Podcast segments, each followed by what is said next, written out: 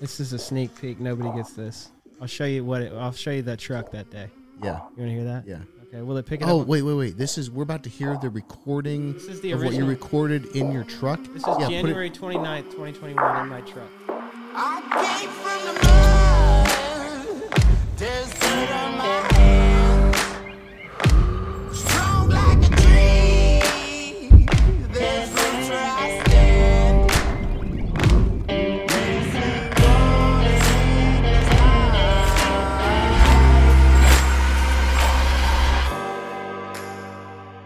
What's up, guys? I'm here to tell you this episode is brought to you by Crowd Health. Crowd Health is a new, fast growing, tech enabled, well capitalized, community powered alternative to traditional health insurance. Founded by Andy Schoonover, a proven founder and entrepreneur with a successful track record, including a $100 million plus exit. By the way, Andy's been on this podcast in the past. Crowd Health uses the power of crowdfunding, member ratings, unlimited choice, and huge cash pay discounts to provide a simple, considerably less expensive solution to managing your medical bills. Crowd Health gives you full agency and sticks with you no matter where you move or what jobs you take on. You've heard of Big Pharma, but you may not know Big Insurance is actually the man behind the curtain. With 12 of the last 15 heads of the FDA taking jobs in big pharma and 64% of its funding coming from private industry, don't hold your breath waiting for the government to save the day. It's safe to say our system's broken. It's time to take your well being into your own hands, and Crowd Health helps you do just that. You'll pay into your individual account monthly, and if you ever want to leave, you'll simply pay a $250 closing fee, and they will return the entire balance in your account to you because it's your account. Because it's crowdfunded, we all have a vested interest in each other's health. They even cover up to $300 a year in routine wellness visits. So far, for every $100 members have paid into their accounts, an average of only $30 has been paid out. So you can expect to see your money grow in your account over time. Take that, big insurance. Join today by visiting joincrowdhealth.com and using the promo code KLP to pay only $99 a month for the first three months. That's joincrowdhealth.com, promo code KLP. Joincrowdhealth.com. Get you some.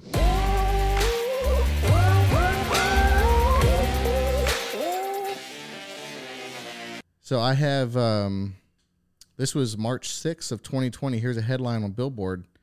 Bryan Fowler leads Christian producers chart, fueled by hits for Rhett Walker and TobyMac. When Bryan, wa- Bryan when? this was March of 2020. Okay. March 6, 2020. Bryan Fowler rises to number one on Billboard's Christian producers chart, ruling for the first time thanks to five songwriting credits on the latest Hot Christian song. So my question to you, Bryan Fowler, is: Are you the top Christian music producer right now? I don't know about right now. It it fluctuates for sure. How often does that fluctuate? You know, I, I, I feel like it ebbs and flows. I mean, uh, there's a, a group of people that kind of I don't know every two years, three years, you'll you'll have your name pop up there, which Okay. is fun. Yeah. Like the uh, like the chart it's referring to there is that does that change weekly or monthly or what's the that chart that? changes weekly. Yeah. Okay. Yeah, and so you'll have you know a bunch of things just kind of snowball and end up How towards the top. how many times have you been number one producer in the Christian music genre? probably three. Three Yeah. separate times. Yeah, Okay. How, when was the first time? I think that was the first time. Oh, probably. okay. So Yeah. three times since 2020. Well, actually, you know that might have been the second time. I think there's been a third since then. Okay. Yeah. Is it like is it the type of thing that snowballs? Like if it happened once and then it happens again, there's a greater likelihood of it happening again, or doesn't it work that way? I don't I don't know. I mean, it just depends because I think some people um they'll kind of rise up really quickly Okay. and then they'll just kind of fall off and it's like you have a big hit and then it goes away, but I mean, the goal is that it would happen consistently, Yeah. you know. So for a producer for that to happen, it's a byproduct of the song doing well. Yeah. Correct. Yeah. That's the only way that that's going to happen is Yeah. the songs that you're involved with do really well. Yeah, and that's reflect cuz that was Billboard radio. Was that what that was? It was Billboard, yeah. So that's just reflective of radio songs. So that doesn't Okay. take into account anything in like, you know, churches or anything like that. Okay. So it's a it, it's a pretty like I mean it is a good lens into what's happening in the in the industry, but it is a narrow lens. I guess Mm-hmm. Gotcha. that That makes, makes, sense. sense.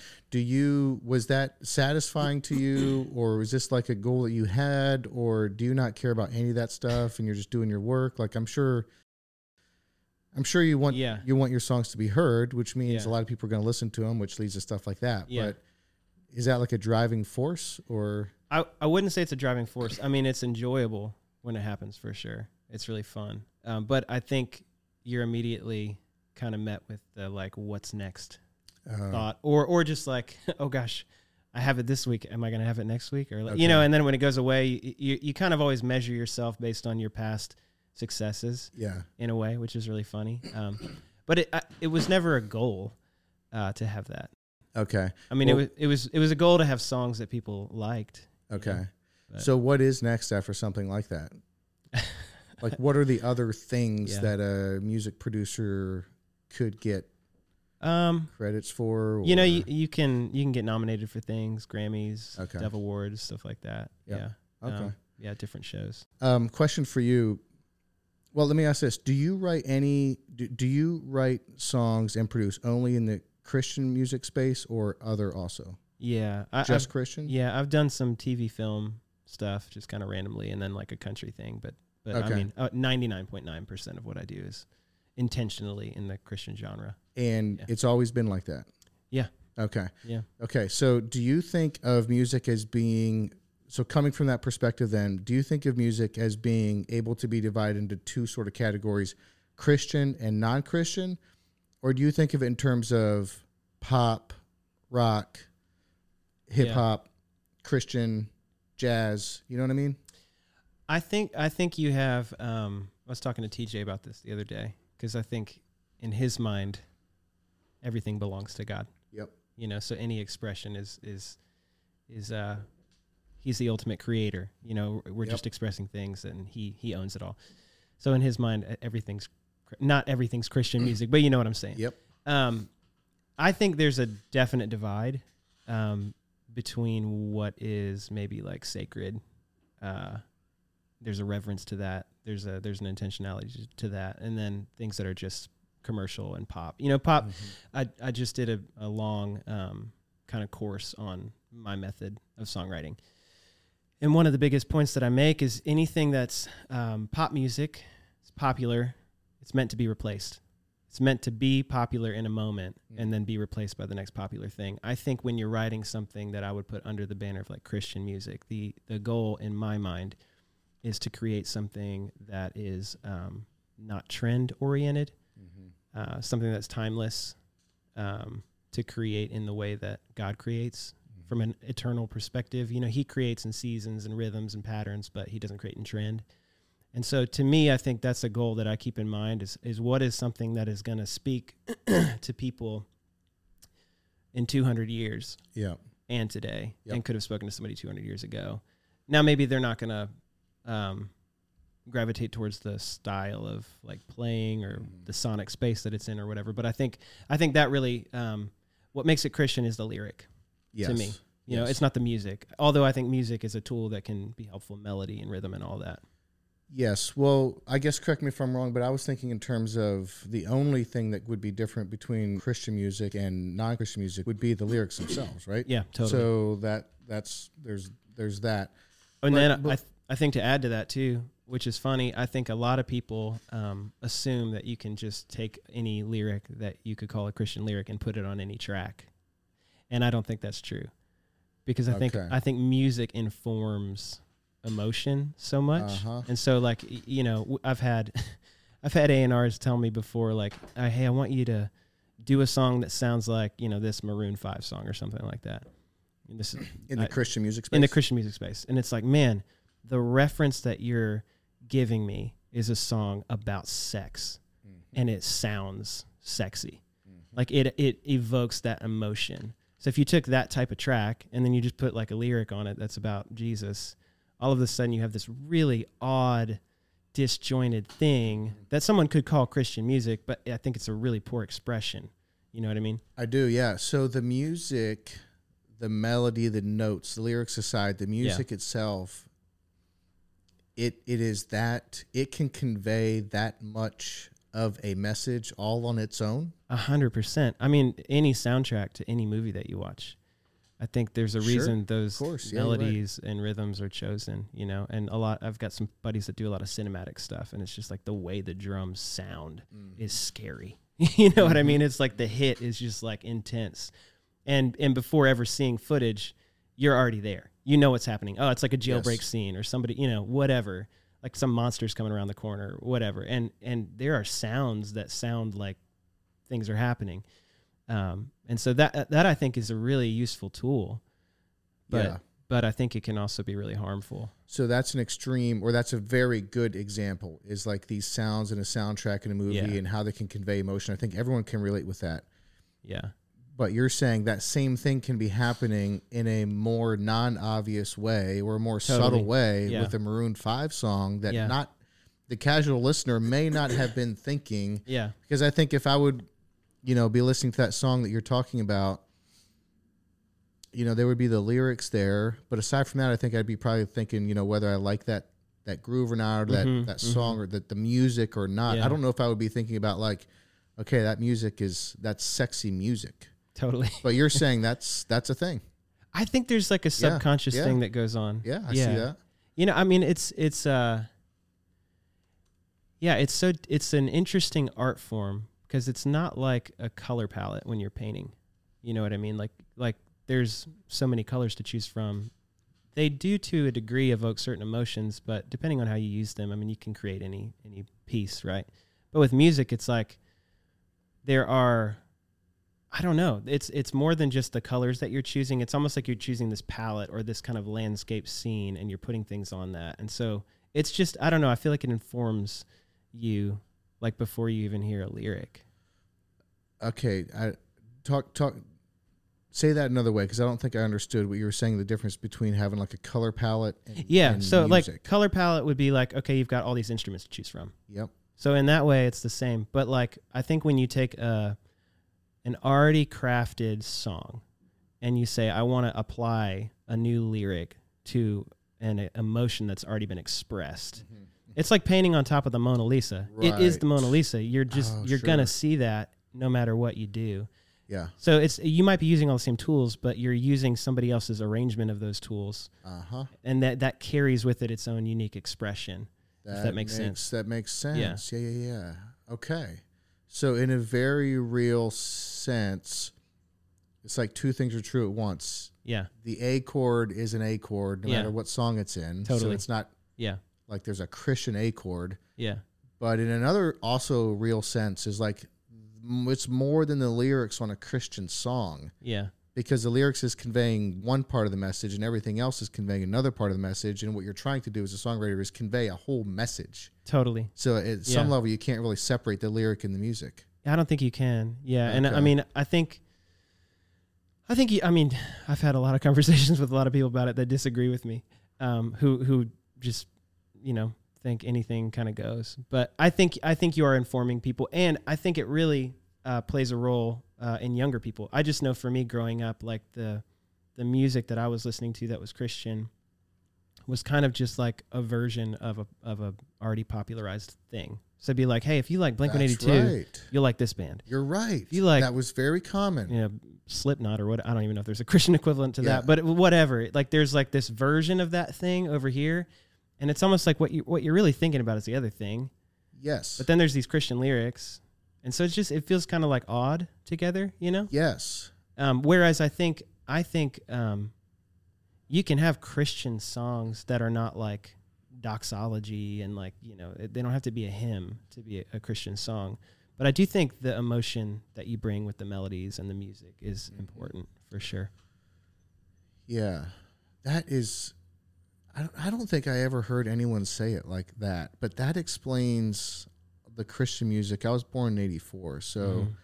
the 90s, you know, um, the early 2000s, Yeah.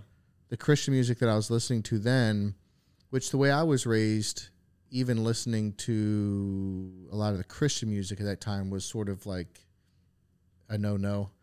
Um, like you, you know, like I, I- They use amplifiers. Uh, yeah. You are not allowed. this wasn't exactly true in my household. Mom was kind of chill with it. I think she would have Yeah. been fine with us listening to DC talk or whatever. But Yeah. like back then, you couldn't just listen to that anywhere in, in the way I, I, Mm-hmm. Yeah. grew up. But you are right. Is they were taking a sound Yeah. and using that same sound Totally. and changing the lyrics, and it it didn't exactly work Yeah. if you were a fan of music. Totally. Well, I think a, a prime example, and I'm dear friends with the guy, and so he probably hate that I'm even saying this, but it's I think it's someone something that I've heard from a lot of people, and it's been you know talked about or whatever. You've got Nirvana, smells like Teen Spirit, and you've got DC Talk, Jesus Freak, and they're very very similar musically, Yeah. and they're both at like this kind of like rebellion song, mm-hmm. and you feel that Yes. in the drum fill that comes into that song Yes. and the way the guitars rock through it. And so, yes, it's totally like this Jesus Freak anthem thing, but it's really like a rebels anthem. And so you're getting that kind of rebellious attitude from Yes. the from the first hit. And that's the same thing you get in Smells Like Teen Spirit. It's like a very similar passion. You've just you've just put a different lyric, and it worked in that sense because that's what they were trying to do. But I think I think when you um, yeah, I I think culture has shifted so much so, and like church music especially has has tried to stay like relevant and cool and hip and all the things. Whereas I don't know, that felt like a little bit more of an honest expression, if that makes sense. Yeah, I don't yeah, know. it does.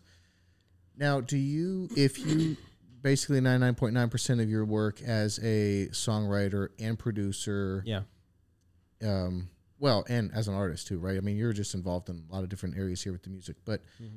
if your if your involvement or your creation of the music is ninety nine point nine percent Christian, yeah. Do you listen to only Christian music, a lot of Christian music? That's a good question. What's your mix there on the cons- consuming side or enjoyment side? I'm odd in that way. Um, I don't listen to much music, really at all.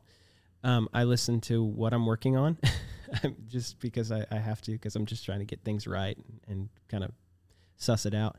Um, my wife and I listen to like Louis Armstrong, and we'll put on like 40s music just randomly, or like the Father of the Bride soundtrack or whatever, just like kind of light stuff in the background, or it's like Coldplay, um, or like CityAlight. I think those are the places we kind of gravitate. That Shane and Shane and the Gettys. I mean, it kind of fluctuates between those worlds. Maybe Okay. maybe John Mayer essentials every now and then. Okay, But I Is like- CityAlight Christian. CityAlight. Yeah, I'm Yeah, yeah. not They're it's a worship team out in Australia. Yeah, okay. yeah. They do like modern hymns, um, similar to I the see. to the Gettys, but a little more maybe contemporary sounding. So you don't listen to a ton, of, a whole ton of music. I don't. No, I mean I used to all the time until Oh, I started doing it professionally. Okay, and Yeah. then so is that because it's work to you now? When you hear this music, it's like it's like put you in a puts you in a workspace. I or, think subconsciously, I don't want to get ideas from other people.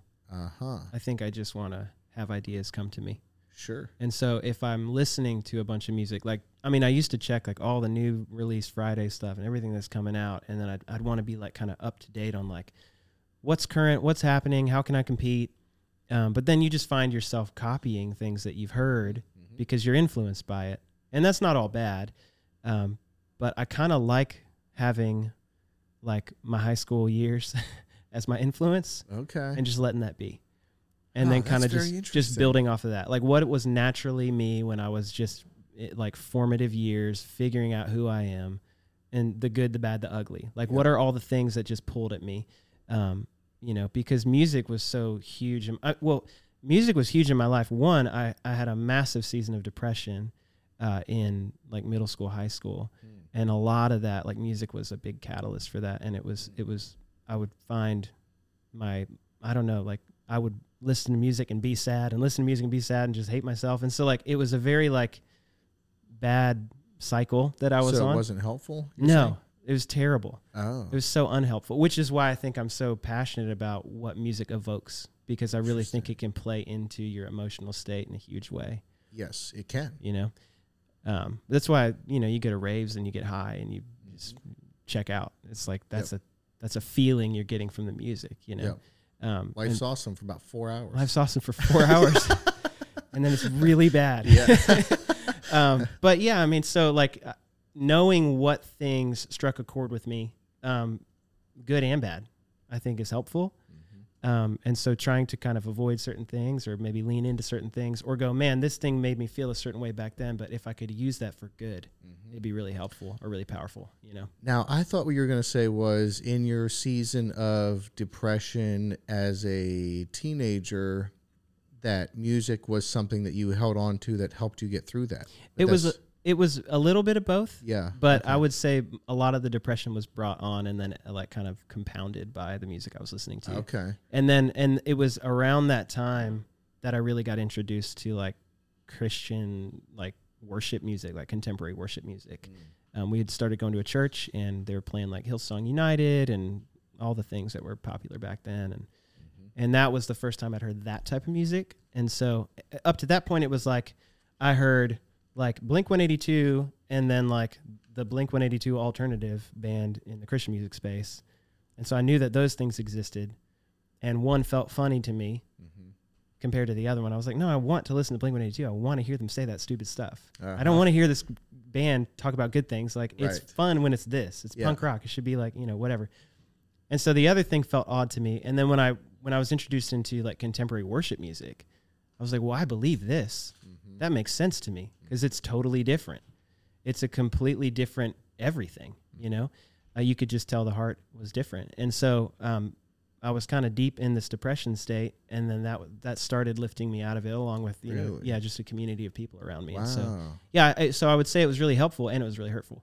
Yes, but you, but but you have an association with Christian music, essentially helping to pull you towards a better place. Totally. It seems to me like you have Yeah. maybe like a even a, yeah, you have an association with that even all these years later. Oh, definitely. Yeah. Yeah, interesting. And I and I have found that the songs that connect most with people are usually ones that are helping them get out of a dark place. yes, I think those in charts are funny because they can they can give you a big head and make you prideful, and then the Lord has to humble you, and that always hurts and is good. But um, they do represent what things are connecting with people, and more Sure. often than not, it's songs that are like helping people get out of the valley, or at least turn their eyes to something. In know, the Christian music space Yeah. or in general. just in the Christian music space. Yeah. Oh, okay. Now, General market, it's like let's turn your eyes to something that's awesome and yeah, yeah.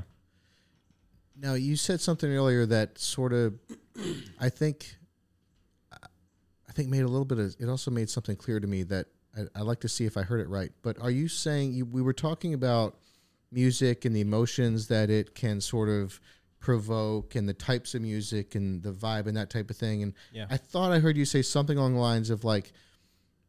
There's going to be two things that are sort of denominators, or common denominators with Christian music. One, the lyrics are going to be sort of, Yeah. you know, Christian Yeah. but then two what the the emotions the music is going to be seeking to convey or Yeah. provoke that's going to be another or a second sort of through thread or commonality among christian music is that what Yeah. you said is that true is that I mean, I- way to say that I feel like that's true. Yeah, I mean, again, I don't think everybody feels that way, but I do think there's something to be said about reverence in uh, in the sonic space as well as the lyrical space. Like, how how can we, um, if we're gonna call it Christian, like, how do we do that in a way where it is is reverent? Um, and if you're talking about Calvary, yep it shouldn't be a four on the floor like dance hall yep kind of anthem yep right? Like it should be a little somber and Yep. then triumphant. There, like there's a there's a certain emotion that goes with that type of a song, yes you know. And if if you are, um, just trying to use this like hyped track mm-hmm. To then get this really emotional, deep theological point across, I just don't. I just think there's that's a weird thing to do. makes total sense to me, it just doesn't work. It's like, man, you know, you you know, I don't know. Well, what stood out, here's why I said that, because if it's okay with you, I would just like to be honest, because that's always Yeah. the better way to do it. But I Sure. listen to very, very little Christian music. Totally. Now, what I would like to have from you after we're done with this conversation is for you to be like, hey, dude, here's a couple albums to check out, Sure. or here's some artists to check out, because I feel like I would trust that. Totally. And, and, um, but there is a subsection of Christian music that is um, historically some of the most popular. And it's like I've tried different bands Mm-hmm. in that subsection of Christian music, Yeah. And it's just, it's just- I just can't do it, dude. Like it's hard mm-hmm. to. I just. totally. I mean, I can. You know, I mean, Yeah. I can sit through it. Yeah. It's just I don't gravitate towards it. I get it. But there's a lot. It it all. It, some of it sounds the same, yeah. and I wonder if it's like well because whatever this subsection is that I'm talk referring to, like they're Yeah. all trying to convey maybe basically the same Yeah. emotion, which is not a knock on them at all. It's Yeah. just I wonder if that also explains because Yeah. like different songs have different lyrics or whatever. But yeah, there's just kind of a there's a there's a subcategory of Christian music that um Well, I think that I just I, I have a hard time listening to. But is it An- is it Andrew Peterson? yeah. Yeah, it's Andrew Peterson with he had um I forget what album it was. But when I when I started listening to his music, some of his music a couple Yeah. years ago, I'm like, "Oh, well this is like this is legit, you know. Totally. It's good music." And I I think I think I could boil all that down to one word. And that's money. Mm. I think um, we watched the Jesus Revolution movie the other night. We've been wanting to watch that. It's really good. Yeah, I mean, really it's good? really emotional, and it's on Netflix, right? I think so. Yeah, Not is it on Netflix or Apple TV? I can't remember. we rented it. I, I think it was Apple TV. I think you're right. Let's find out right now. Let's Google it. No, um, but yeah, we watched that, and it was a really beautiful, sweet reminder of how the whole thing kind of started, because that was really the birth of the Christian music industry. Really? Yeah, it was just a bunch of hippies who were like kind of writing songs that fit like their hippie vibe, and it was like about Jesus, but it was kind of hippie. So pre that, there would have been hymns. That's it. Yeah, Oh wow. that's why it was so hard to reach the hippies because there was, I mean, a big part of it was that this- the the service just didn't, uh, you know, at all like draw them in. You know, they wouldn't have wanted to go because it's just very liturgical and high Uh-huh. church, and you know, just everyone's sitting there and reading from the hymnal, whatever. So they started writing songs to just like really reach their people. And so there's something really beautiful about that, right? And I think you see that in like the ministry of Paul and like how he would go and he would speak one way to the Gentiles and the to, you know, you see that. So I, I think that's helpful in a certain way. Um, but then what happens is it's like, wow, this is working and we're drawing in a lot of people. And I think we could record some of this and then we could sell that. And then, oh, that worked. Well, let's do more of that and more of that and more of that. And then you get CCM, Yes. which is just a lot of labels making a lot of money. And I think there are a lot of good people working in these organizations, but a lot of them are not run even by believers. A lot of them are owned by parent companies in New York or LA or whatever, hmm. and they've got a bottom line. And so that starts to affect the decision making process of everybody downstream. Of course. And that ultimately leads to, you know, 17 year old artists getting signed because they've got a big TikTok following. They don't know anything about life. They don't know anything about doctrine or theology. And they're writing songs that are informing the, de- the doctrine and theology of the church at large. Because, in my opinion, the largest denomination the church has is the Christian music industry. Hmm. It's the most reach. If you think about the access that these artists have and these labels have to people's ears, like it's just, I mean, it's it's Yes. remarkable. The the chart that you read, I mean, that's that's millions of people mm-hmm. being reached, and that's what makes it like you're top whatever. It's because you've reached that many people in that set number of weeks or whatever. Mm-hmm. And so you've got, you know, talk talk through like that kid. So that kid gets signed. He's 17 years old. He's like good looking, has a cool voice, big following on TikTok. Labels like, oh my gosh, we gotta. I mean, that's gonna blow up. It's gonna be huge. Like, let's just piggyback on that thing. And all of a sudden, all the decisions are being made based off of the the success rate. And so it it gets really dicey.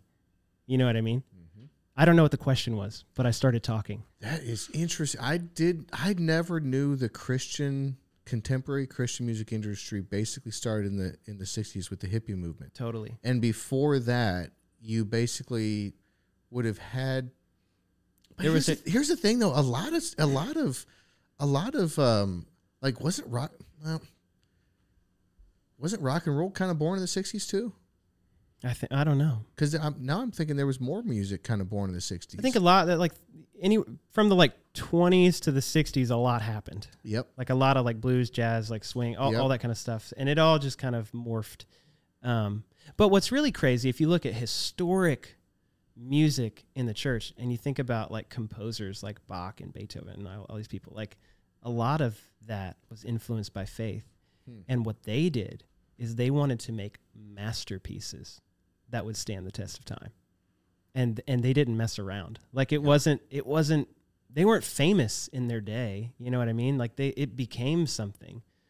And now it's like if it's not happening right now, it's not worth it. And I've gotten into the headspace of like, man, if I spent the next 50 years of my life and I wrote two songs that were worthwhile, that would be great. Hmm. And and unbelievable. Yeah. You know what I mean? Yeah. Like that'd be unbelievable. But I think what people do is they settle with the idea of like, man, if I can make money and and produce mediocre content, hmm that's cool. Yes. You know? Certainly. And that's why you don't like Christian music. I think that's exactly right. I think you hit the nail Yeah. right on the head.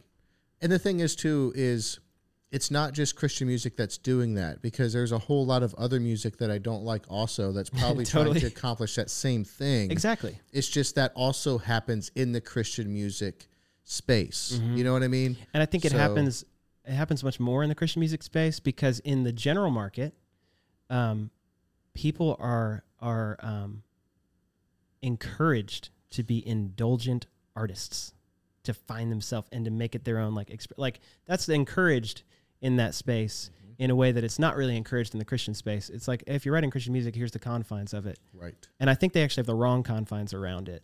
You know, it's like as long as it says something about God, you can put any track to it, and we're gonna, you know, blow it up at radio. It's gonna be great. But like in the in the general market, it's like the weirder, the more Yeah. unique, the better because it's rare and it'll it'll blow up. It'll be awesome. You know, like that's why bands and like artists are just so much better there because they're encouraged to find their artistry. Okay. You know what I mean? So why can't that happen in the Christian music space? Um, I mean, I think it's that copycat mentality. Okay. You know, it's like the I want to be a version of a Blink One Eighty Two or something like that, and it's not them right now, but Mhm. you know, it's like oh, you know, the Weeknd is so cool, Yep. you know, or whatever, and it's like so many. I've had so many people come in and reference like Drake songs, and I'm like, what? Uh, in this song that they want to. Yeah, they're to like, yeah, I heard this Drake song, I want to do something like it. I'm like, why? Oh, sure. What? What? I mean, that's Yep. about the cross. That sounds good. Yeah. Let's do it. I think that fits. Uh huh. You know what I mean? It's Yeah. like it's like a it's like a 400 pound man in like women's skinny jeans. Like it just doesn't. It's like why they don't go together. I heard this was either a former pastor when we went to church in Mount Juliet, or this is like s- some dead now Christian author. I don't. I do not know where this came from, but the idea is the idea- Somebody somewhere. yeah, it was either like a yeah, it was either like Charles Spurgeon or my pastor Mount Juliet. I can't tell Mhm. which. No, but um, they said we don't tell lies about God; we sing them. Mm. And his point was Mhm. some of these song lyrics, actually, even with some of the hymns. Mm. I mean, I know Emmanuel, where we both go to church, they, they do.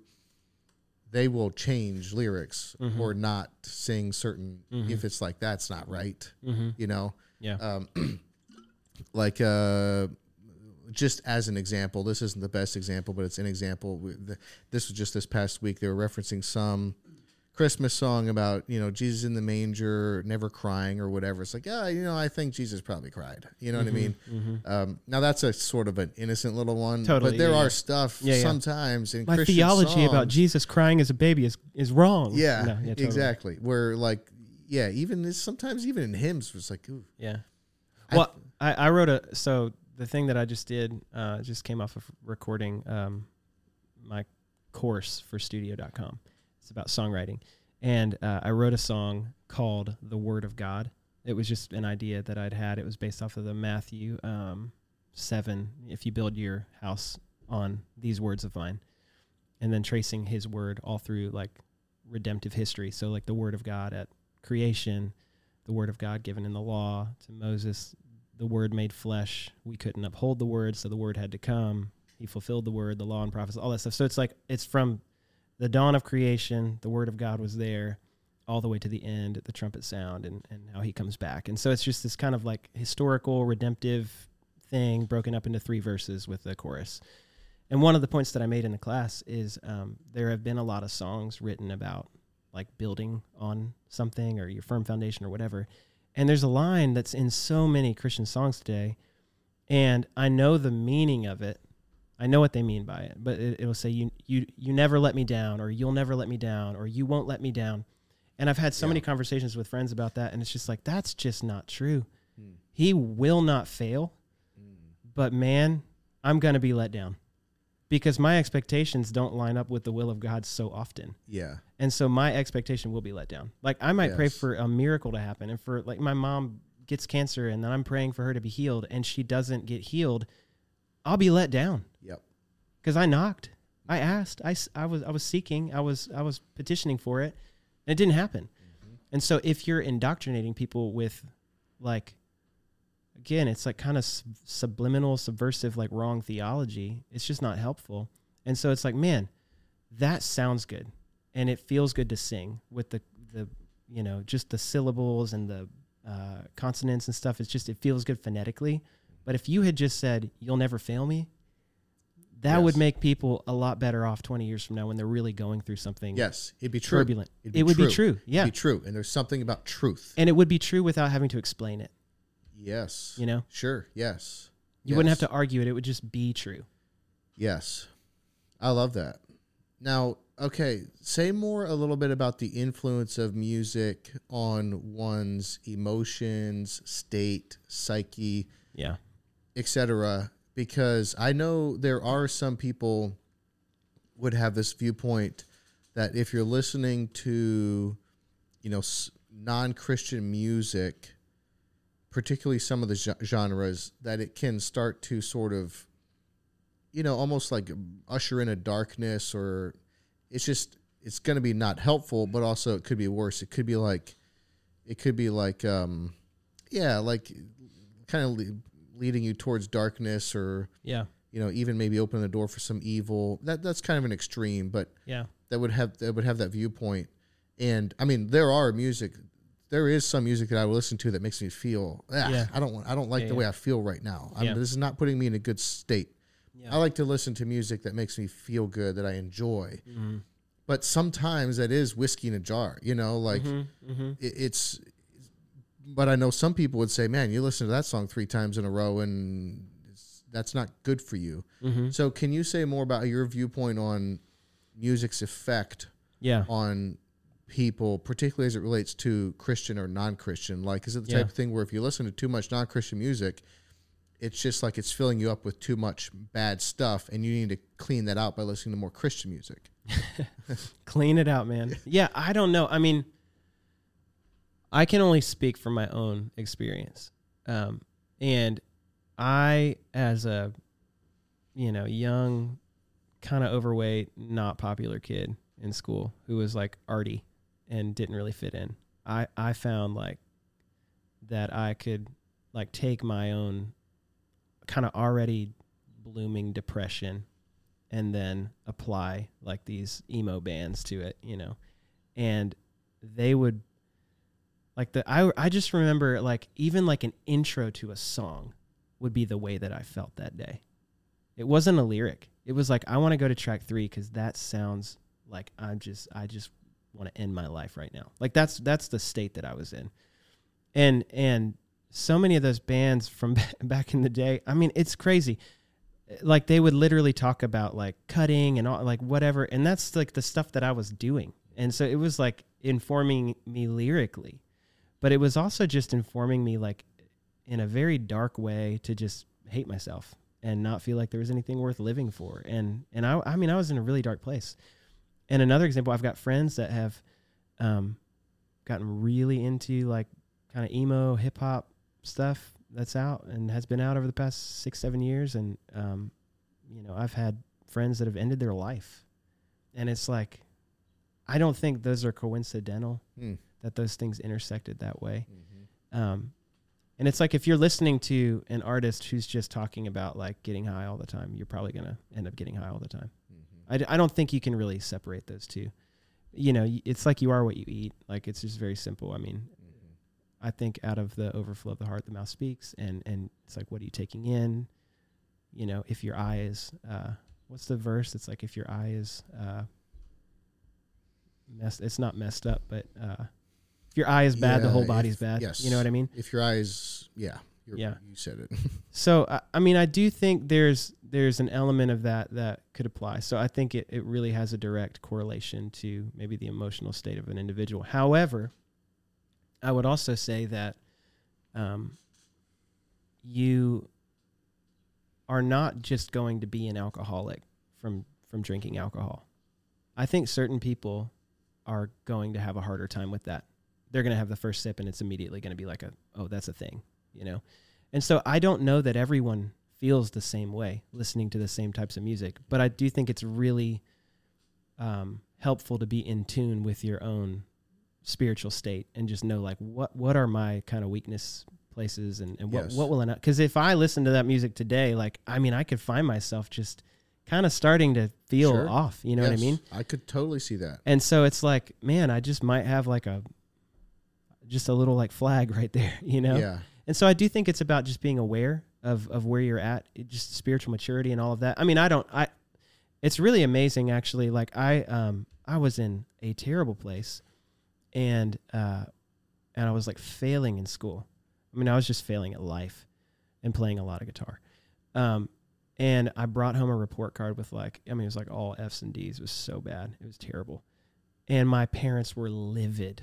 They were so mad and and they had no d- idea what I was dealing with. Like none of my friends knew what I was dealing with at all. I wasn't talking to anybody about it. Um, and they were just so mad. And they're like, "You're grounded forever.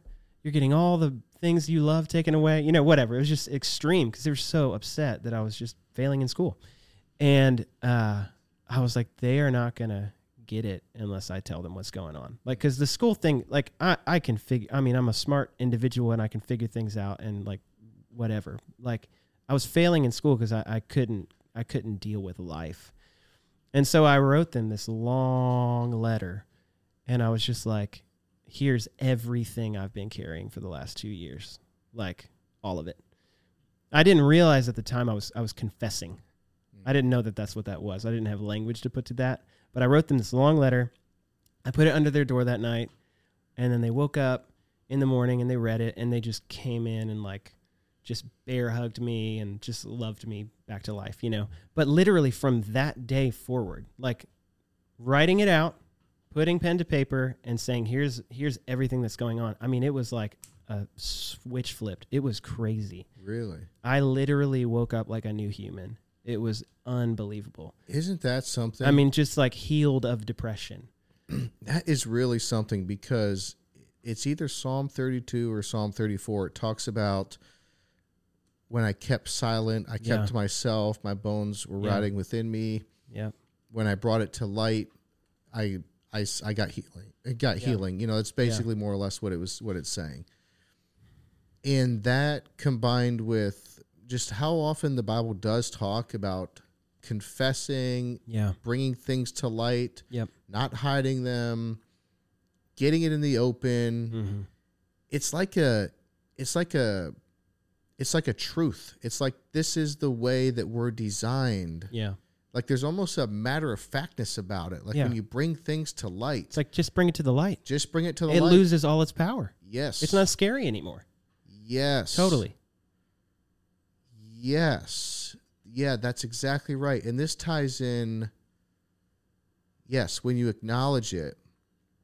This ties in this was I don't know, this was half a year ago, maybe even a little bit less. Yeah. It felt like we had some issues in our household that we just weren't we wish it was different, but we weren't addressing and um we were we were listening to some Jordan Peterson at that time because there's certain states that you can be in in life where some of Jordan Peterson's message is like Mm. helpful, more helpful some Yeah. in certain states than maybe sometimes. And I heard him talking about this. He was giving a lecture somewhere and he was talking about this book. It's a kid's book. And, and so we bought it on Amazon just to read it. But the idea is this kid comes down for breakfast one morning and he's bringing a little pet dragon. And the pet dragon jumps up on the table while the kid's eating cereal. And the, and the kid's like, hey, mom, look at my pet dragon. The mom's like, no, dragons don't exist. So then, you know, then there's lunch and he comes back with his pet dragon. Now the dragon's Yeah. bigger and he's like, look at my dragon. The mom's like, no, dragons don't exist. Well, it got so big, the dragon like filled the entire house and was walking around the city carrying the house. And the mom is still like, no, dragons don't exist or whatever. And anyhow, there's a point in the story where something happens. Mom like, yeah, that's a freaking dragon, and it just immediately shrank down and became a nice little basically kitten again. The whole point of the whole story is that when you address things, that that takes away their power. Absolutely. So we literally made a list. It's probably still in my Apple Notes, I guess, maybe, of like the dragons that we feel like are in our household. yeah. And what was very interesting about it, I kid you not, is we made this list. We talked about it. Marianne and I, we didn't bring the kids in on it, but we did read in the storybook and we did talk about this as a principle of life, etc. Yeah. But just her and I looked over the list of things that we thought were kind of dragons in our household. And we didn't come up with a plan on how to fix them or whatever. And honestly, right now, I don't remember exactly what they were. Yeah. I don't even know if I can remember one of them. Like That's it just, when we made the list, it just sort of lost its power Totally. very interesting how that how that works. Yeah. But it's like based on biblical well, I guess God's design and then the Bible tells us how this is supposed to work. Yeah. So it's it's cool to hear that you made that list. How and then the then the kind of the, its power went away. How old were you at that time? Gosh, I was like maybe 15, something like that. Yeah. And what caused you to get into that because that's a bad time to be dealing with depression. Totally. I mean, I don't know. I I I, I met some people who were dealing with similar stuff, and I've always had um, compassion for people, and I've always wanted to help. I'm like a helper kind of people. I mean, anybody I meet, I'm just trying to find ways to help them win and whatever. Um, and I, I remember meeting. There was one girl specifically who was just like really in a dark place, like way darker than I was in for sure.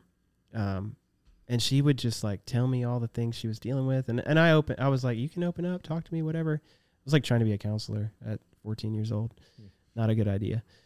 And I think like in a way that was sort of like a brit, like it just kind of like pushed me into feeling some of those thoughts, and and I, I couldn't oh, handle like okay. I couldn't handle like hearing other people's things. yeah, maybe in like a way. an empathy overload or something. Yeah, it, yeah, it was kind of that, and then I was already just. I, I mean, I was just not cool. Like I was not a cool kid. I mean, I, I, I, tr- I really tried to like fit into different like groups and whatever, and uh, I just didn't. I, like, I was kind of bullied, and I mean, I just I didn't have a great experience in public school, Wow. to say that the least. Sucks. Yeah, it was. It that was. sucks so bad. It's it was terrible. Yeah.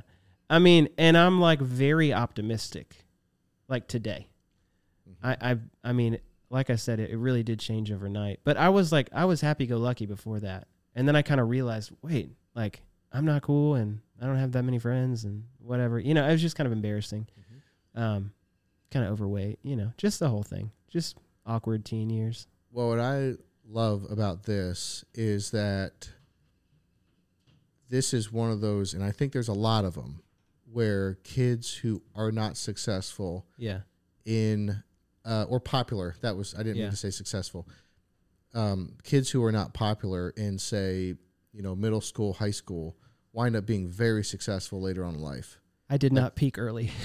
Yeah, no, but I'm telling you, like this is your experience, but I'm Yeah. also saying this is common. yeah. I think there's something to this. Totally, and I it, it, and it's kind of, in a funny way, biblical.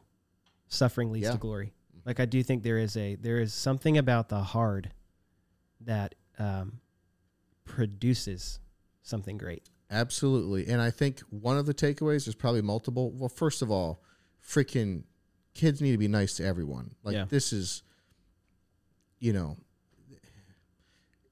there is still bullying happening and it's absurd. Like, come Yeah. on. This has to, this is, Yeah. that is no way to treat anyone. So that, Yeah. that needs to, to stop. But I think another takeaway is like, if someone is in, in middle school or high school or, or maybe even college, Yeah. and they are super popular Mm-hmm. and they're listening to this, my suggestion would be listen to what we're saying because also just how what what happened was the unpopular kids later become successful. Mhm. It's also very, very common if Yeah. you peak in high school Yep. or college, you will not be as success- successful later Totally. on. And I don't know why that works out like that, Yeah. but Well, I I think think, there's a trend here. So if you're like Yeah. young and you are like the most popular, yeah. just steward it well. Like I don't know if you should like try to be unpopular, but just Totally. steward it well because it is very common for people who are younger who are popular to not be that successful later on. And I don't want to totally. you know say success just in the terms of like financial or whatever. Yeah. But that is a a way to A way. Yeah, that's Yep. one of the things you can be successful in or not. So Yeah, I think it's like, man, if, if things just come easy and everybody likes you all the time, you never Yeah. you never really have to work hard for anything. yeah, and then you get into real life and realize, oh It's- shoot, it's really the real hard. world doesn't just give you everything like No. maybe you had gotten in your school days, and then Totally. what? Yeah, absolutely. Um, what do you think is so impactful or timeless or beautiful about music? I mean, like, you know, in in terms of like the things that I enjoy most on this earth. I mean, you know, I'm almost 40, so what do I have? Another 40, 50, 60. But in a few more decades, like I'm going to be dead, my body's going to be under the ground, my bones are going to be, you know, my skin's to be rotted, whatever. It's over, is my point. Yeah. But right, What a beautiful visual. yes. Thank you. But right now, I'm alive. Like we're here, you know, this is cool. We Yeah, can yeah, talk yeah. to each other. We're living and Yep. we can converse and learn and Totally. you know, it's it's really something to be alive with these people who we're alive with right now. Mm-hmm. But one of the um, the things that I enjoy most is like things that I do with Marianne. I mean, she's my Yeah. best friend. I love her. She loves me. Like it's like Yeah. you know, any experience in life is just if she's not involved with it, then it's just not going to be quite as good as if she was involved with it. Totally. And the things that I like enjoy most with her, of course, we're married. So sex, of course, food, and music. Yeah. I mean, like those are top three. Like with my favorite person in the world, those are top. There's something about music that's so powerful Yeah. and beautiful Yeah. and life changing Yeah. and uh, and and it's like infinite in some way. What is Mm-hmm. it about music that's so that can be so beautiful or impactful? What do you think it is? I have no idea, but it really is. I, I think um, I think you you see biblically um, that there is singing in heaven. Like you, you see that around the throne, you know, they're they're singing like holy, holy, holy, you know, all like I I do think there's something in God's design where that's that is a permanent piece in some way, shape, or form. And I, I think he's given us because I, I think you could also say like where does the song come from? I don't just go like I'm gonna I'm gonna write a song today and like I'm just gonna all right, I'm gonna have an idea. I don't do that. I'm just driving or cutting the grass or taking a shower or whatever and like I'll have an entire chorus of a song just hit me. Melody, lyric, I know what the band's doing. I used to wake up and get so frustrated when I was younger. And and I would literally like I would be dreaming and just those few moments right before you wake up, I would hear the most incredible like completely orchestrated just beautiful arrangement of a song that I that I'd never heard before. Like lyric every I mean just like everybody's doing everything perfectly. And I don't know where that comes from other than the Lord. You know, I mean, we don't I don't I don't think there's anything else like that. You know, I don't think we visualize like what a food is going to be like when we cook it. I mean, we try things and we've learned and we've experienced, but you can't you can't learn how to have an idea. You can't learn how to be inspired in that way. And so I think I think there's something um, that is is transcendent and maybe eternal, like you said about music. Um, I don't know what that thing is, other than to say that I, I really feel like I mean one of one of my friends has said we're not songwriters, we're song uh, receivers. Uh huh. You know, because it's just like I, I don't know. I mean, you you'll refine the idea and you'll write into the thing that you've gotten, but that first fruit idea is not something that you came up with. Yes. You know, It's like something that is given to you, like an idea. totally. Yes. Yeah, and and and my biggest songs have all been that. I mean, just like fully. I mean, it'll just be like an idea that comes to me, and it's like it writes itself. I mean, today I have the number one song on Christian radio, and it's been number one for like six weeks, and it is "The Lord's Prayer" by Matt Maher, and um, we used to go to a church called Fellowship Bible Church down in Franklin. And one of the things that we did like four years ago as a church is we all said the Lord's Prayer at like 3 p.m. every day for a month. Our pastor was just like, hey, we're going to study the Lord's Prayer.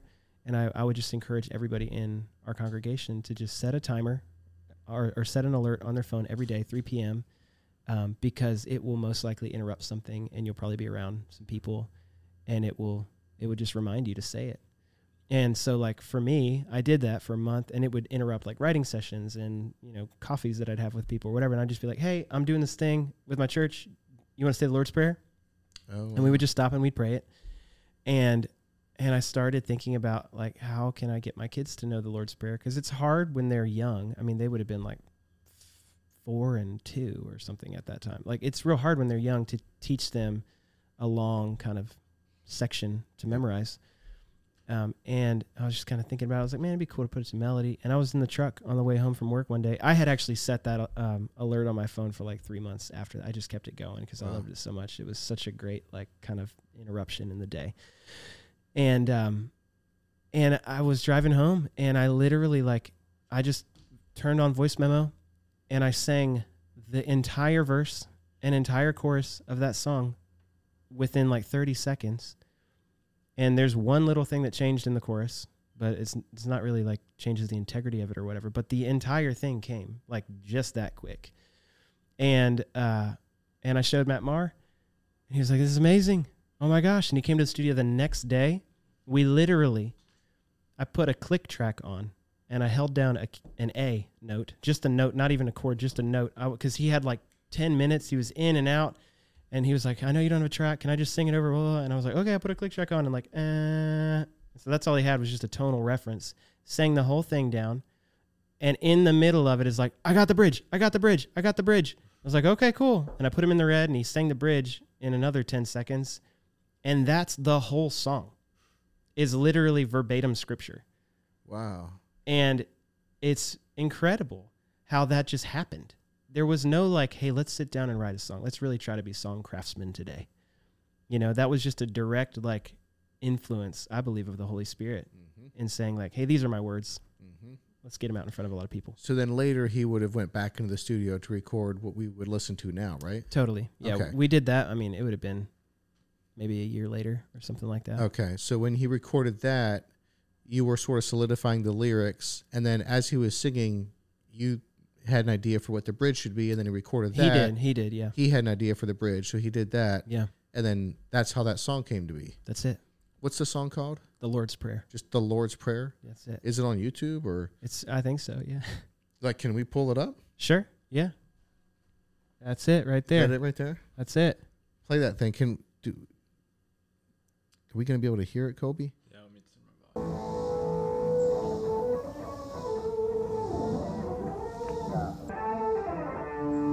We headphones off. Now go. Yeah, so this is where we tracked it at this uh, at this house in Hendersonville. Can we turn that mic on over there? Or no? I mean, that's it. It's, it basically starts with like. Oh, there we go.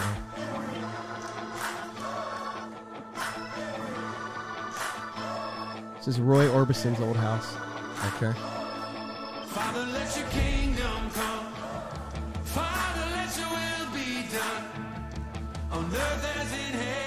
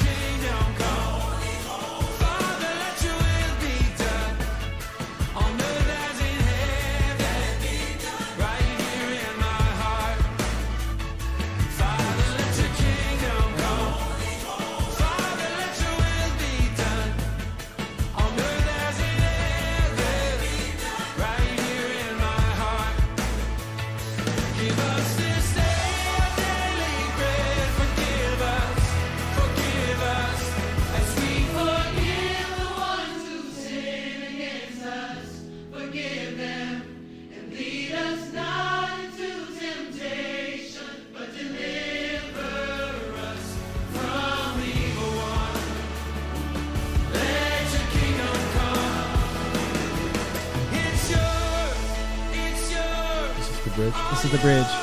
He ha- he wrote it like in ten seconds.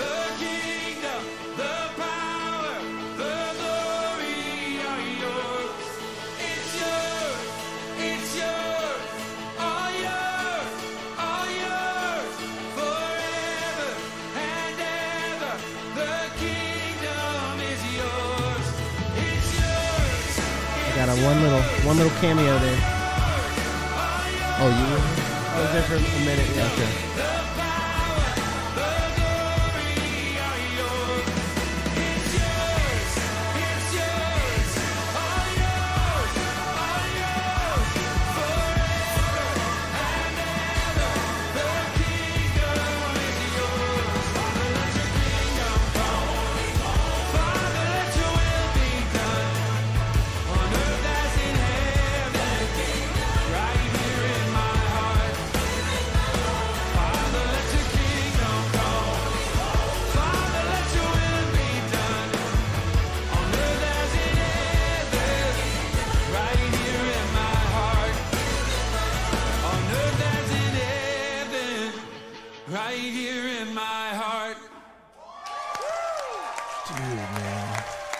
This is a this is a sneak peek. Nobody gets this. I'll show you what it. I'll show you that truck that day. Yeah. You want to hear that? Yeah. Okay. Will it pick it Oh, up? Oh wait, wait, wait. This is, we're about to hear the recording This is the of what you recorded in your truck. This is yeah, put it- January 29th, 2021 in my truck. Oh, Jan, Jan- let me wrap my head. Father, let your will be done. Father, let your kingdom come. On earth as in heaven. Just mumbling, you know. Father, let your kingdom come. Real slow. Father, let your will be done. On earth as in heaven. Right here in my heart. And I'm figuring this out in real time. Give us this. Nope. Give us Nope. Give us this day our daily bread and forgive us, There's the melody. forgive us as we forgive the wrong that advance us Mumble. against us. And lead us not into temptation, but deliver us from the evil one. So we changed that. Father, let your kingdom come. But that's it, you know? And it's like you take that, Dude. you hold a note, and you have a click track, and you just refine some of the melody, and you've got it, you know? That's freaking awesome. Isn't that dude. crazy? That is freaking awesome. But the thing about it that's so wild is it's like, to to your point, like, what is it about music? I don't even know where it comes from. Yeah. That's the what is it about music? It's it's completely outside of us, Mm-hmm. which is so incredible. And I think to TJ's point, that's why all music is like Christian music because Yes. God owns it all because Yep. it all comes from Him. You know, What was that date again? You recorded that? uh, January 29th, 2021. 2021. Uh huh. So Yeah. two and a half years ago. Yeah. When did the song come out? Uh, that video came out 11 months ago. Okay. Yeah. And currently, that song is the number one song in the Christian music genre. Uh, yeah. Mhm. Wow. Yeah. Yeah. That is awesome. last dude. week, I th- I, it was last week or the week before. So it's been number one for six or seven weeks or something like that now. Mhm. Um, and uh, I think it was like, you know, like the Billboard thing or whatever. It's like across all charts, it was number one, and it's really hard to hit them all at one time because there's like AC monitored and Billboard and Oh, like there's a bunch of different charts Yep. for different stations that report to different formats. Yep. And so it's really hard to ring the bell kind of across the board. Uh huh. Um, I haven't done that in a, a minute. Wow. Yeah. That is really cool, man. Yeah. There was um. See, that's great music. Yeah. That's great music. I need to. I need to learn more about more where that stuff is. Totally. Yeah. That I can. I can listen to that. awesome. Um, there was a stretch in my life that was was like um, you know six to twelve months. There was was real tough. Where there was a few months within a year. Let's put it this way, where it wasn't anything to do with the marriage or home or anything. It was work related, but it was really grueling. Yeah. Very hard. I mean, aside from losing my dad when I was 10 years old, this was Wow. the hardest time in my entire life. It was hell. And there was a s- stretch in there, a few months, where I didn't even know what to pray, and I would just pray the Lord's Prayer. Yeah. I'd be standing at the urinal, taking a bathroom break, just Yep. praying the Lord's Prayer. Yeah. Walking to the office, just praying the Lord's Prayer. Yeah. Taking Totally. a shower, praying the Lord's Prayer. Just wanting to have like will to go start the day in the shower, just pray the Lord's Prayer. I didn't know what else to do. Yeah. The Lord's Prayer is to see that in song form. Yeah. That's that's really cool, man. It's it's remarkable um, that it hadn't been done in that way. Hmm. I was I was blown away by that. Cause I was like, for sure, somebody's done a Lord's Prayer. Like that's happened. Yeah. You know, it's like iconic. But Um, surely there is, right? I mean, I I think there there hasn't been anything that's been really like kind of that, that- rose to sort of the Yeah. level of not ignoring. a lot of a lot of times when you hear that song or like an interpretation of that song, it's very solemn and it's Yes. kind of like this introspective thing, which is actually a whole nother conversation. I actually I love how that production turned out. Um, it feels very celebratory and, and really beautiful. yeah, it really does. Yeah. Yeah. But what's really funny is, and, and we've got a version of it releasing next week um, that is like polar opposite in vibe. And so it's Okay. it's w- we're calling it the Sunday morning version. And so it's like a very reverent track. Um, it's it's more like you know ten thousand reasons kind of esque. I would say treatment. And then Taya is featuring on it, who's part of the Hillsong crew or whatever. She's just Awesome. utterly remarkable as a vocalist and uh, just carries such a sweet spirit in a song. And so she's on it. We did a whole new treatment of it, and it's I'm so excited about it because that's the version I wanted to record first. Oh, that was the one I really wanted to do. Um, and it's funny. I, I- I'll tell you why. So, uh, have you ever read The Hiding Place? Corrie ten Boom. Yes, absolutely. Okay. So play, right? it was a play too. There's a Yeah. book, and yep. Totally. Yeah. Just incredible story of faith in like the most dark environment possible, you know, concentration camp and her whole family's getting killed off and it's just terrible. Um, and my wife was in the middle of reading that and just in this like deep spiritual place of just wrestling with the Lord and like just wanting to lean in and trust him and all, all these different things. And it was it was just a really like trying season in our life. Um, again not our marriage or, or kids or anything. It was just like just situational stuff that we were dealing with. And so um, so she's reading that. I'm writing this song. And she had heard my demo which was real upbeat or whatever. She was like this is, this is great. This is awesome. And we recorded this version of it. And she came by the studio and she was like halfway through the book and i was like babe check this out. Check out what we did. And I pressed play. And it finished. And she was like, I hate it more than anything in the world. And you're an idiot for doing that. When people say the Lord's Prayer, they don't need to be they don't need to be doing it like that. they need they need it to be reverent. And you need to read the hiding place. I mean, she is like so brutally honest and critical. And it really gave me pause. And I actually didn't fully agree. And I don't think that I fully agree now with the fact that it should only be that. Mm-hmm. I really think there's a beauty in the celebratory kind of joyful There expression is, of yeah. of I see what she's saying, though. Yeah, but she's like, you're you're not there to party. you're there to like bend to the will of God and and see Him work in your life. Like I just I think there's such a beauty in having that like just no, you're an idiot. Why wouldn't you think about it this way? What about the people who are suffering? What about the you know like she's just considering all these like actual situations of life, right? Not everybody's just like partying all the time and like, man, we got to record at this cool place in Hendersonville, you know. Um, like our drummer played with John Mayer. Whoa, Yeah. you know, it's like it's fun, but I think you forget the point a little bit in that process too. So I love that both are going to exist because I think they both should exist. But this one that's coming out is really like it's like the true and better Oh, version, cool. in my opinion. I Uh-huh. think it's just night and day. It's just awesome. I'd play it for you, but I'd get in trouble. I was gonna say So- we can't get a sneak peek. We on it. can't. I don't Yep. think we can get a sneak peek. But, But, you have heard the completed version. I did it. Yeah, yeah, yeah. Yeah. And when is it coming out? Uh, the second of June. Oh, cool. Yeah, so it's right, around the corner. Right around the corner. Yeah. Well, I mean, this is we're recording this on May the 25th. this will go out next Thursday, right, Kobe? So on June 1st. So yeah, the day after this comes out. Sweet, dude. Well, maybe we should play it. Well, I mean, it'd be the day before. I don't know. Oh, the day before. Never mind. We Yeah, can't you do that. probably No, no, no. should do that. Then I would. I would. Yeah. Every Yeah. the label would hunt me down. You don't want to have that, but no. Yeah, no, but for it's sure. going to be incredible, and I love that both are going to exist. But it is Yeah. like, I mean, I value my wife so much because she just doesn't butter me up.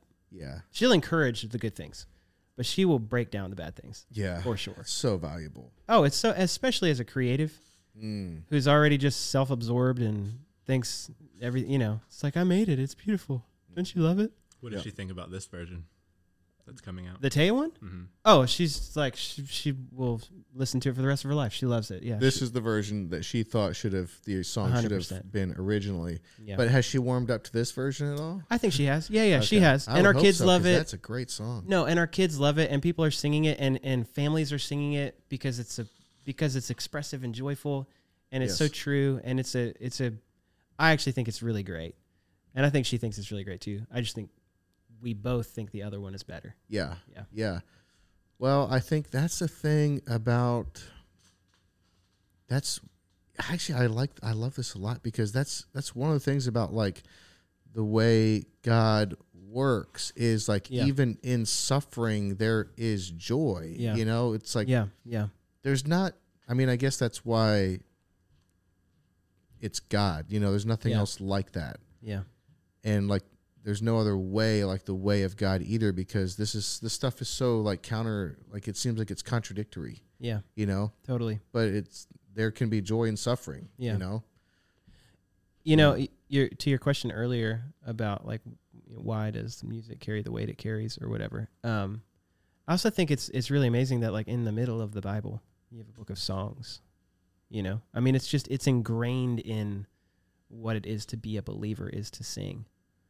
And not because you have a great voice but because you have a great god you know? And so i think i think there's just man there's like so much there. And even in the psalms and how things are expressed like the emotions and and all of the trials and all, you know i just think it's incredible that we have that as a resource to go to yes yes you know? Yes. um no doubt Yeah.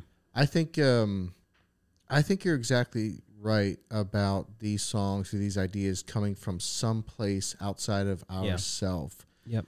because I know there's there's some like there is some questions in like secular circles like where do ideas come from yeah um and mushrooms you probably get some great ideas on mushrooms. I mean i i wouldn't know but i'm saying that's probably where this like, Yeah. let's just go on a journey and we'll Well, find them yeah. Well it might work. I don't know. Um but even then it's still outside of yourself you know? Like there Totally. is another source. Like Yeah. i think we can probably all resonate with this. Yeah. but i think this is why ultimately god doesn't need to get the glory for anything good that is going to come in Yeah. our life yes whether that's a massive business success or a mhm. massive song or whatever Yeah. like an idea with a kid that's maybe struggling with something and then it really helps like yeah those things do come from outside of ourselves they do absolutely there's something out there you know and i think we would both agree it's like it's the it's the divine or it's it's god you Yeah. know um I remember too. I mean, just speaking to like business and success and stuff like that. Like I remember being a, a young. I mean, I had like toured around in a band for a few years, and I'm like 20, 21. This is before we moved here. I was leading worship at a church in Richmond, Virginia. We had just got married, my wife and I, and um, I'm like kind of running this nonprofit thing, and she's doing hair and some admin work, and we're, you know we're just working and young newlyweds or whatever. And uh, and I was just it was the first time I'm in my life where I started actually reading the Bible. I started reading my Bible because I met my wife. That's really what happened. wow. She just totally rocked my world. Um, and uh, anyway, I'm, I'm reading my, my Bible, and I've and I've loved music my whole life so far, uh, and I've written songs, but they were really bad, and they were just kind of like emo and whatever. And this was the first time in my life where I was like, oh no no no, I have something to write about.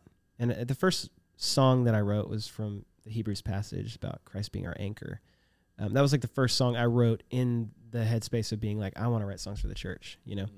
Um, and I started sending songs to people that I knew in Nashville. I had a great buddy who's high up A and R at Capitol at the time, and um, another guy who's like, you know, Grammy-winning producer, writer guy. And so I was like, sending these like terrible songs, and I was like, "What do you think about them?"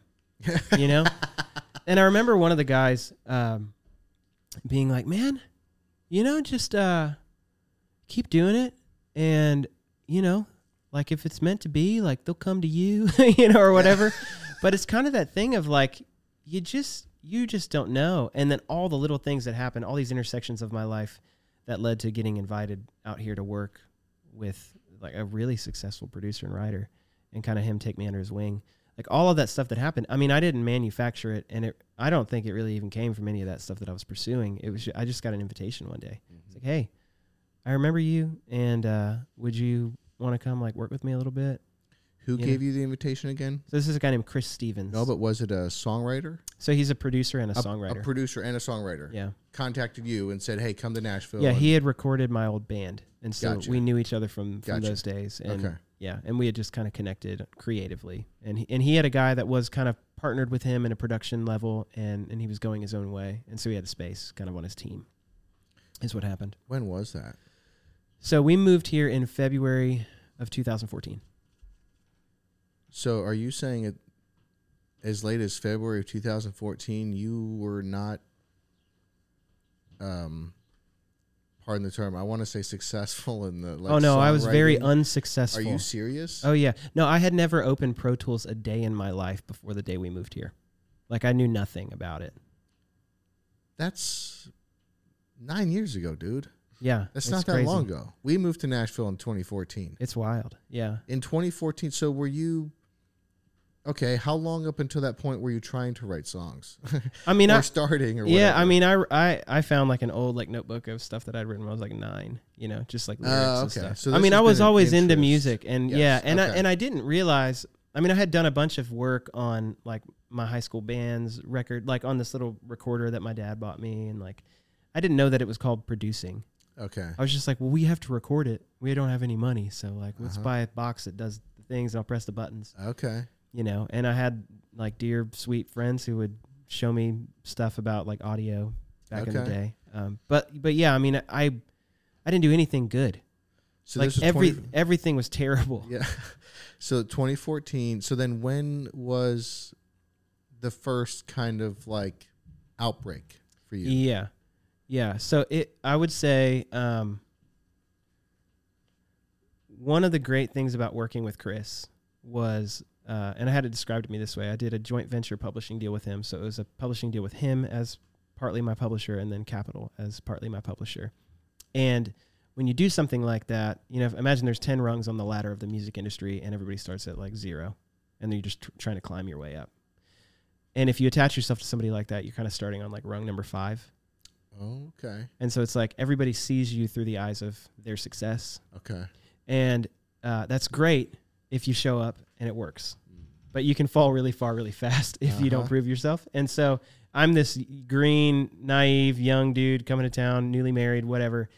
And uh, and I'm just like, you know, I get in and my first day. I remember my first day in the studio. Uh, and obviously, like he was like, "Do you know how to work Pro Tools and a Patch Bay and outboard gear and blah blah blah, and blah, blah, blah?" And I was like, "Yeah, dude, I know all that stuff. I'm so good at all that. Like I'm really good at it. And I've done it a lot." And totally lied. Oh my. And I get there the first day, and Michael W. Smith is in the studio, and he's cutting a vocal, and Chris is like, "Hey, you want to run it? You want to run the vocal session? I mean, you're here. He's here. I'm here. Let's, you know, I'll just sit on the couch." And I'm like, "Yeah, I would love to do that. How do I make it go? How do I make it go? Is there like an on button that I need to know about?" Oh my goodness. and literally like in front of Smitty and and this guy who's just hired me. I'm like, I don't know how to do it, but if you give me like two key commands, I will do this right now. And I cut his vocal that day. wow. I mean, I just was like, I I just knew that if I knew enough to get by, I could figure out the rest. Mm-hmm. And I spent the first three months of living here at the studio. I didn't even have a room to work out of. I was in the lobby of the studio at this little like makeshift table desk with like a, an iMac that I had borrowed from somebody, and I was YouTubing like how to be a producer, what is compression, how do microphones work, like just all of it. Like I didn't in know the studio. in the studio. I'm in the space I'm supposed to be doing this professionally at, learning how to do it. And everything was just happening in real time. And Chris loved it because he was like, You're the exact person I want. I want someone who is hungry, who has the ear and the instinct, because you can't teach those things like taste, instinct, ear. You can't, you can't like give that to somebody. But you can give them tools to use. And then if they have that naturally, then you, they're unstoppable, you know? Um, and so for me, I was hungry. I had instinct. I knew like I knew what sounded good and sounded bad. I just didn't know how to make it sound good. you know, Yeah. I could hear it though, And so like I just YouTubed a bunch of stuff and I was like trying to figure out how to work it all and I mean, yeah, it's just incredible. Wow, that's wild. so it was like yeah. So how soon after that did you have like? Oh yeah, the outbreak. So, yeah. yeah, yeah, yeah. So um which such sounds so negative. When did you have the out? It's like the Yeah. when did the virus spread? Break, break out. You know, It's like when did the monkey come to your back door? I don't know. Um, I just fed it a banana. No. Um, so my first like breakout thing that happened, it was kind of a few things in a row. So because I worked with Chris, one of Chris's main and dear clients is TobyMac, and so um, within a couple months, I had met him and been hanging out with him or whatever, and we moved in February, and Chris decided to go to Oregon and and just basically take the summer off in June. So June and July, he was in Oregon with his family. And so Toby was mid record at that point in time. And Toby's like, "Bro, what am I going to do? I got I got to record these songs." And he's like, "I got a guy. Uh, he's really good." I was really bad. He's like, "He's really good."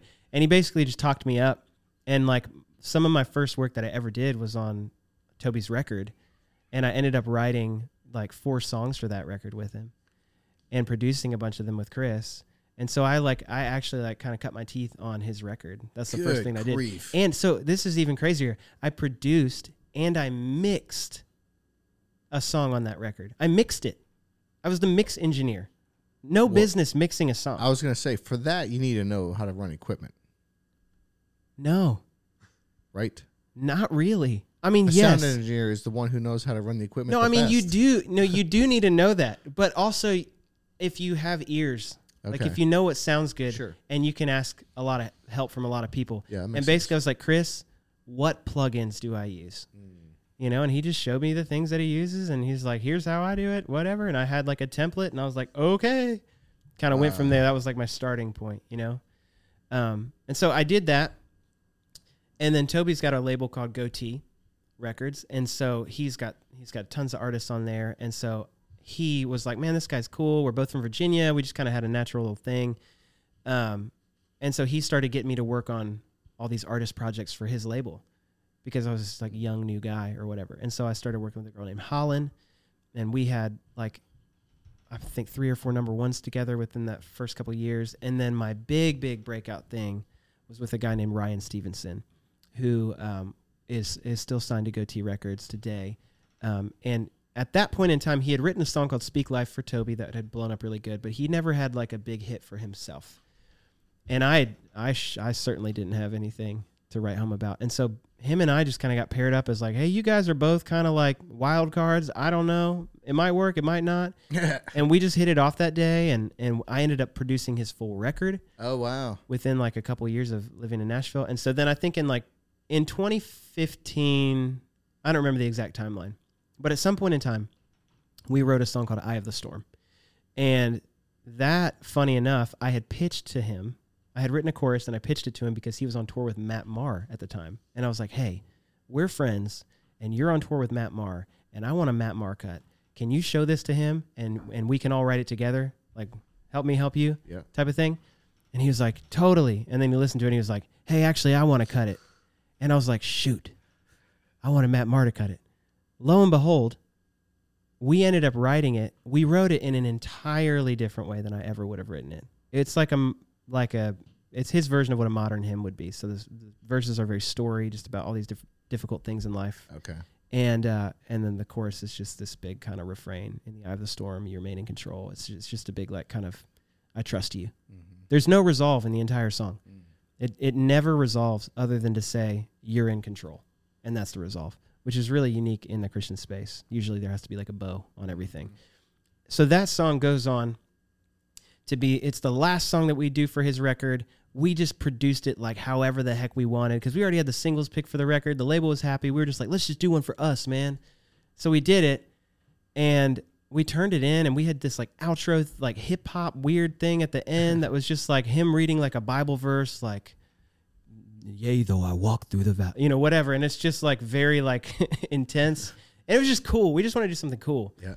And so we loved it and we turned it in we're like hey just put it like last track on the record like you know some and a couple people will hear it whatever and the label's like this song is amazing and toby's like this song is a hit And so they like they just changed everything around. They're like, let's take it to radio right now. So we took the outro off and rewrote a couple of the lyrics just to just to be a little more palatable. We had just written them very like like for us, you know. Mm-hmm. Rewrote a couple lyrics, put that song out.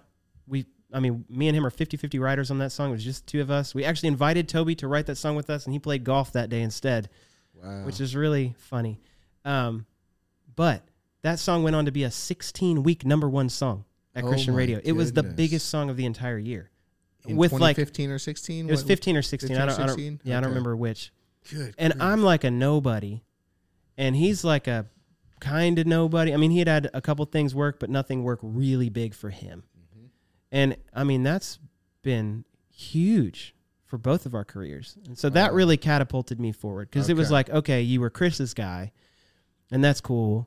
You know, you did some Toby stuff with Chris. That's cool. And some other things that came through the Chris kind of thing. But then this was just like me and this guy Yep. that nobody expected anything from either of us. And so for that to happen and be successful was a really big kind of moment for both of us Yep. because it kind of like affirmed like they are good at what they do, you know, or whatever. Yep. You know, you can trust them and so that started kind of Wow. Everything. So cool, dude. yeah. So now you you write songs and you produce. Yeah. Like, do you produce songs that you don't write? Do you write songs that you don't wind up producing? Yeah. I I mean, I I produce probably 80 to 90% of what I write. Okay. So if I write it, usually I produce it. Yep. Um, just kind of by default, because it's like if they've written it with me and the artist trusts me as a writer, they're like, "Oh yeah, and you're a great producer. Why don't you do it? Because you know the vision and heart of the song, you know." Um, and then I I produce probably sixty percent of what I produce is stuff that I've written, and then I'll I'll produce Okay. about forty percent other stuff that comes from other people. I just recorded five songs with the Gettys on Monday, and two of those songs I helped write, and three of them I did oh, not. Cool. Yeah, and so that's kind of a, a good gauge. And recently, you had um, recently. I mean, the last couple years. Actually, I don't know exactly what happened. They they invited you to go someplace with them that they Yeah. don't invite many people to. Do you not even even know what I'm talking about? yeah, I think TJ mentioned this or something. TJ's Yeah. like, yeah, this dude's legit. The Gettys have him looped in. They that's great. not many people get on this list or whatever. Yeah, the uh, the Gettys are um, they're one of the only kind of organizations within our space that operates this way, but they keep it very exclusive, and it's not because they think they're awesome. It's just because they're really careful about letting other influences come in. Mm. They just want to retain the integrity of what they do, and what they do is write hymns. They don't write contemporary Christian songs. They're not writing for radio. They're not writing for any sort of other commercial success or anything like that. They are writing songs that the church will sing. I see. And if it doesn't meet that expectation or that bar, um, they just don't want to do it. Makes you know? sense. It's like, hey, there's a lot of people that do that. That's great. That's not what we do. And so they're not a typical publisher or a typical label um, or a typical artist in that way. Uh, they've got a very narrow focus and, and they're just hyper focused on that. And they've got tons of vision for it and it's great. So I really respect it. Um, but yeah, they've they've had I don't know over the past ten years or so they've had probably six to seven eight writers maybe in their whole fold, and they've just kind of all been together that whole time. Um, and then uh, they brought me in. Actually, I don't I don't even think they brought me in. I know a radio promoter um, named Josh who's just a dear friend, and we've done a lot of work together across a lot of different artists and stuff he heard a song from the Gettys because like their manager or somebody showed him it. It's called Christ Our Hope in Life and Death, and they were like, "Hey, do you think there's any chance it could work at radio?" Yada yada yada. Long story short, Josh brings me in to reproduce a new version of that song, and so I did that. And before I did that, part of like the hey, do we want to work together thing, I think Keith wanted to vet me a little bit. So he's like, "Come to my house. We're gonna have a glass of wine and talk and get to know each other." Okay. which is really great. And so it's fun. I just went to their place, and at the time they lived in Green Hills, but um, this was almost two years ago, and uh, yeah, just met up with them, talked, kind of told him who I was. He told me who he was. We hit it off really well. It kind of was like a, a good connection, and I think it like for for him to meet someone in the kind of commercial pop CCM music space who's like reformed and passionate about theology is just very rare. So he was like, "What do you mean? You care about that? What do you mean you believe that? You oh oh, okay. he's like he's like seeing what you what you Oh, totally. made of kind of what you oh, and I wanted the same thing with him. Yeah, yeah. I mean, it was like it was we were feeling each other out for Uh-huh. sure. Um, and so I think that kind of sparked his interest because I'm like, yeah, I really am passionate about things sounding incredible, but they have to be like right and true. Mm-hmm. You know, I don't want to just do that and like at the expense of, you know, integrity of lyric or doctrine or whatever. So anyway, we just started kind of getting familiar with each other. Uh, I did that song. I produced that song. Shortly after that, I mean, we had kind of talked about like maybe doing some other things or whatever, but they're real exclusive. And then shortly after that, the guy who originally produced the original version of Christ Our Hope in Life and Death, his name is Ben Shive. I was like getting files from him one day for that song, and we were like, "Hey, I've heard of you. Yeah, I've heard of you too. Why haven't we ever written? I don't know. Let's do it, bro." And like he lives right down the road Okay. too. Yeah. And so uh, we got together one day and we wrote this song called "Where Thou Leadest Me." It's like real like old timey kind of hymn, and uh, and we just hit it off. He's so sweet. He's so talented, and and we just really hit it off. So he, I did this demo of that song, and then uh, Ben was in Ireland with the Gettys last June. I'm about to go again in, in a couple weeks, or in a week actually. Oh, cool. So last year, Ireland? yeah, last year at the same time they were getting to Ireland, and Ben showed Keith the demo of what I had done, and I literally get a call from Keith on my birthday, June sixth, and he's like, "Hey, it's like three in the morning here," and it was like nine here, or something like that. He's like, "Ah, "It's like three in the morning. Can you get on a plane tomorrow? Can you be in Ireland tomorrow?" And I'm like, I mean, I don't know, man. Let me like talk to my wife. you know, like like that's tomorrow. and I was like, "Hey babe, Keith invited me to Ireland like spur of the moment tomorrow." And she's like, "Happy birthday. See you later." And she was like, "Just enjoy it." I I had taken the week off anyway just for my birthday. And uh and so I just I literally got on a flight the next day, went to Ireland. It takes a while to get there. And then I spent the last 3 days of their writing retreat with them over there. Uh, and Where Thou Leadest Me is actually coming out, I think, in a week or two, because we did it live at Sing Conference last year. Oh, sweet. Yeah, and I got to sing it, so I'm I'm actually Oh, on it, which is I got to sing it with Kristyn, which is really an honor. Wow. So that's coming out soon. So that was like, you know, the fruit of that labor from way back then. Mhm. But we wrote another song called "Rejoice" on that writing retreat, which is uh, a song that they released previously, and I just produced. And so Okay. yeah, it was really great, and it was like they've never done that.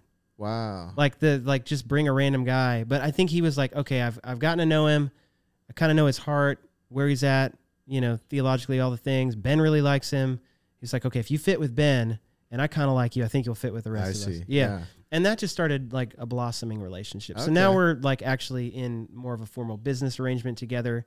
Um, we're working on this hymnal for crossway together or, or it's a whole team of people that are doing that um, that'll release in a couple of years and so there's there's lots that we're doing and again going to ireland but i meet with keith once a week Okay. um, sometimes we'll skip a week but it's just, Just to of stay in touch, or are you writing? it's like song sparring Uh, is what we do Mhm. and so like first two hours is like show me all your best ideas Mm. second two hours are like all right i'll show you my best ideas Hmm.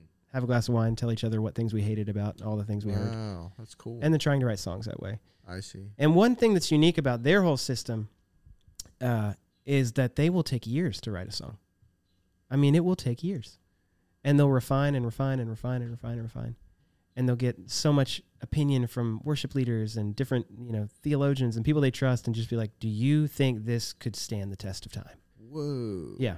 And that's how they write. So it's very, very different than everything I've ever done. Because the Nashville way is like, you got four hours, you just met them, Mhm. and we need to have like a demo by the end of the session that sounds like it could go to radio. Mhm. That's pretty quick, Mhm. you know? Yep, no doubt. yeah, that's dude. Congratulations, man. That's really Thank cool. you. I mean, it's safe to say you're not a struggling or starving artist. I mean, I'm intermittent fasting, but I don't know if that's the same. That's not what I'm talking about.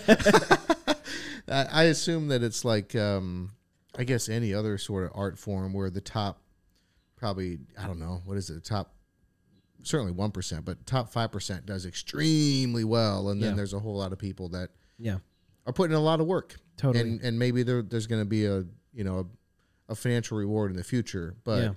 I, I would assume that the Christian music industry would be exactly the same. Yeah, yeah, and I think you see, uh, uh, again, just speaking of the compassion that I have, like I see a lot of people who have a lot of talent, and it's like you know, I'm always trying to get my friends' songs in front of people and stuff, just because it's like I don't have to be the guy to write it, you know. Did you have to get a? How did you get to Ireland? Did you have a visa already, or don't you need one to go there, or how? I that- no, I just passport. Yeah, I had a Oh, re- passport. oh, really? Yeah, yeah. Okay.